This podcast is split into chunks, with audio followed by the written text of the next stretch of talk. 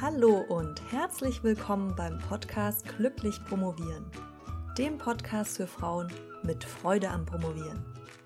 Mein Name ist Dr. Marlies Klamt und ich freue mich, dass du heute dabei bist. Hallo und herzlich willkommen bei dieser Episode zu einem Thema, das vielen von euch besonders am Herzen liegt.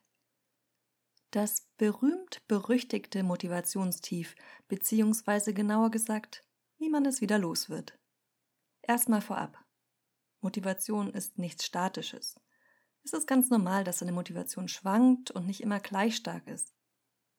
Mal wachst du morgens voller Energie auf, ein anderes Mal ist schon das Aufstehen eine Qual. Lass dir auch gesagt sein, du bist nicht allein. Ich habe noch keine Promovenden getroffen, die jeden Tag freudeschreiend an den Computer gesprungen ist und es nicht erwarten konnte, all ihre Energie in die Dissertation zu kippen. Was ich sagen will, jeder hat mal Durchstrecken. In unterschiedlicher Intensität. Aber zwischen vorübergehender Unlust und einem ausgewachsenen Motivationstief liegen dann doch Welten. In einem Motivationsloch steckst du, wenn wirklich schon seit geraumer Zeit gar nichts mehr geht und du nicht mehr ein noch ausweist. Heute gebe ich dir fünfeinhalb Tipps an die Hand, wie du aus einem handfesten Motivationstief wieder herauskommst. Tipp Nummer eins: Frage dich, was hat mein Tief ausgelöst? Was ist passiert kurz bevor ich angefangen habe, extra träge zu werden? Gab es vielleicht niederschmetterndes Feedback von deinem Betreuer oder deiner Betreuerin? Oder bist du auf ein größeres Problem in deiner Disk gestoßen zum Beispiel, dass deine Methode nicht so funktioniert, wie du das gehofft hattest oder nicht die Ergebnisse bringt, mit denen du gerechnet hattest. Falls du keinen konkreten Auslöser feststellen kannst, geh stattdessen in dich. Trete bewusst in Kontakt mit deinem inneren Kritiker und frage ihn, was sein größter Zweifel in Bezug auf die Promotion ist. Das kann ein Gedanke sein, die das sonst gar nicht so präsent war, beispielsweise, dass du eigentlich unterbewusst denkst, dass deine Arbeit keine neuen interessanten Ergebnisse bringen wird und deshalb für die Forschungscommunity total uninteressant sein wird. Oder dass du eigentlich gar nicht das Zeug zum Promovieren hast. Wenn wirklich grundsätzliche Zweifel hinter deinem Motivationsloch stecken, dann bringt es auch nichts, immer wieder ein Trostpflasterchen drüber zu kleben und die Zweifel mit kurzfristig wirkenden Strategien zu kaschieren. Du wirst immer wieder am gleichen Punkt angelangen. Versuche also herauszufinden, was hinter deinem Motivationsloch steckt. Tipp Nummer zwei: Werde dir klar darüber, wo deine Prioritäten liegen. Viel von dem Frust, den du spürst, wenn du an deine Dis denkst und die fehlende Motivation, dich dran zu setzen, hat damit zu tun, dass du deine Prioritäten für dich nicht klar hast. Frage dich deshalb ganz unvoreingenommen, worauf deine Priorität gerade liegt und worauf sie liegen sollte Vielleicht ist es die DIS, vielleicht ist es aber auch eine andere Baustelle, eventuell auch mehrere. Dann frage dich, ob du damit, wie deine Prioritäten gerade liegen, glücklich bist. Bringen sie dich deinen Zielen näher oder nicht? Wenn du willst, dass die DIS auf Priorität Nummer eins liegt, musst du dich ganz klar dafür entscheiden und dann auch entsprechend handeln. Wenn es nicht deine Prio ist, dann kannst du auch nicht die Ergebnisse erwarten, darfst also etwas realistischer bleiben. Falls du Schwierigkeiten hast, deine Prioritäten klar zu kriegen, frage dich noch einmal, warum du eigentlich angefangen hast zu promovieren. Besinne dich also auf deine Motive für eine Promotion, die vielleicht im Alltagsstress manchmal hinten überfallen. Tipp Nummer 3. Achte auf deinen Körper. Wenn du Schindluder mit deinem Körper treibst, musst du dich nicht wundern, wenn über kurz oder lang die Motivation darunter leidet. Oft ist das gerade bei den Menschen der Fall, die sich mit ihrer kompletten Energie in Projekte stürzen. Vielleicht denkst du dir, was soll ich denn noch tun? Ich widme doch schon mein ganzes aktuelles Leben der Promotion. Wenn das wirklich so ist, muss ich dir leider sagen, gefährlich. Erstens baust du jede Menge Druck auf. Und Druck ist ein Motivationskiller, Zumindest für Menschen, die sich von Druck unter Druck setzen lassen, aber dazu später mehr. Und zweitens hört sich das nicht gerade nach einem ausgeglichenen Promotionsleben an.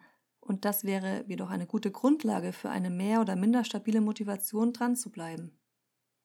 Wer kurz vor dem Burnout steht, dem fehlt schlichtweg die Energie, um motiviert zu sein. Der Autopilotmodus schreit auch nicht gerade nach Motivationsausbrüchen, richtig? Denke also daran, dein Körper ist dein Tempel. Und wenn er schon permanent geistige Hochleistungen bringen soll, dann schätze ihn auch dafür und trage dafür Sorge, dass es ihm gut geht. Ich habe das auch schon in anderen Folgen gesagt, richtig, aber daran siehst du, wie wichtig mir dieser Punkt wirklich ist. Tipp Nummer 4. Mach deine Erfolge messbar. Nichts ist motivierender, als zu sehen, wie du vorankommst. Und genau da liegt oft die Krux begraben bei einer Doktorarbeit. Denn gemessen an dem, was man erschaffen muss bzw. will, ist das, was man in einer Woche, in einem Monat oder sogar in einem Jahr erschafft, manchmal einfach verdammt wenig. Es wird etwas besser in der Schreibphase, denn dann hast du plötzlich ein Gefühl dafür, was du schon aus Papier gebracht hast. Wenn du hingegen gerade in einer Recherchephase steckst, kannst du manchmal das Gefühl bekommen, dass sich momentan einfach gar nichts vorwärts bewegt. Und genau da setzen wir an. Wenn du schon die Folge 5 zum Jahresplan gehört hast, dann hast du deine Ziele bereits festgelegt und zu allerletzt in kleine Minischrittchen heruntergebrochen. Damals hatte ich gesagt, dass diese Minischrittchen wichtig sind, um ins Tun zu kommen. Sie sind aber auch noch aus einem anderen Grund wichtig. Anhand von ihnen siehst du, dass du vorankommst und, wenn auch langsam, beständig in Richtung Ziel unterwegs bist. Was ich immer gerne mache, ist mir meine Minischrittchen beständig vor Augen zu führen. Denn das verstärkt das gute Gefühl noch, das dich überkommt, wenn du wieder einen Schritt geschafft hast. Und das mit dem Vor Augen führen meine ich wörtlich. Als ich meine Dissertation geschrieben habe, habe ich mir zum Beispiel ein DIN A4-Blatt mit 100 kleinen Kästchen über den Schreibtisch gehängt. Und jedes Mal, wenn ich eine Seite geschrieben hatte, habe ich ein Kreuzchen gemacht. Als die Seite dann voll war und ich sagte dir, das war ein Glücksgefühl, habe ich die nächste Seite mit 100 leeren Kästchen aufgehängt. Die ausgefüllte Seite habe ich natürlich hängen lassen. Ich will mir ja nicht selbst das Gefühl geben, wieder bei Null anzufangen. Das Ganze funktioniert übrigens auch mit deinen täglichen To-Do-Listen. Wenn du etwas erledigt hast, kannst du es voller Freude durchstreichen.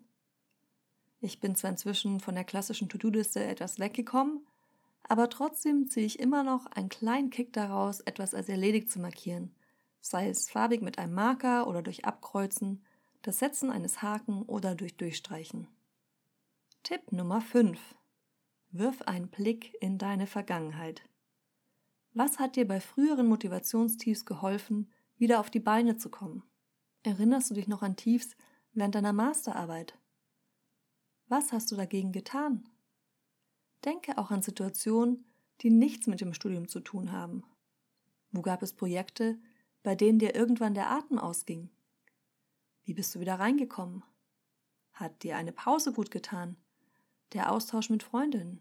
Sport? Oder das Hören von motivierenden Podcasts? Klar, die Doktorarbeit ist eine Extremsituation, weil sie so lange dauert aber trotzdem kannst du eventuell auf Strategien zurückgreifen, die früher in deinem Leben funktioniert haben und die du bereits in anderen Situationen erfolgreich verwendet hast. Dabei darfst du ruhig kreativ sein. Wenn eine Deadline für dich motivierend wirkt und du ohne nicht in Schwung kommst, dann setze dir eine Deadline für das nächste Etappenziel.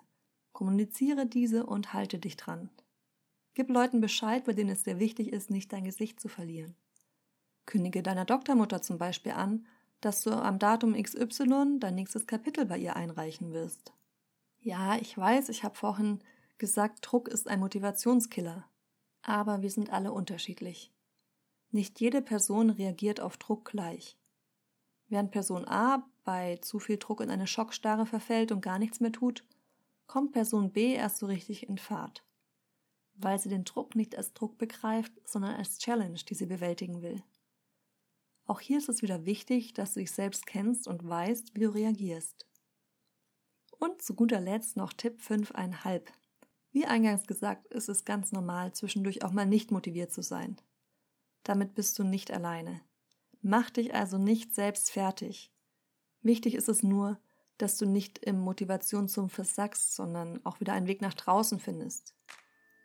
Ich hoffe, dabei konnten dir meine Tipps helfen. Schreibe mir gerne an info.malisklam.de und sag mir, welcher Tipp dir am meisten weitergeholfen hat und was dein persönlicher Trick ist, aus einem Motivationstief zu kommen. Wir hören uns nächste Woche und bis dahin glückliches und motiviertes Promovieren. Deine Malis.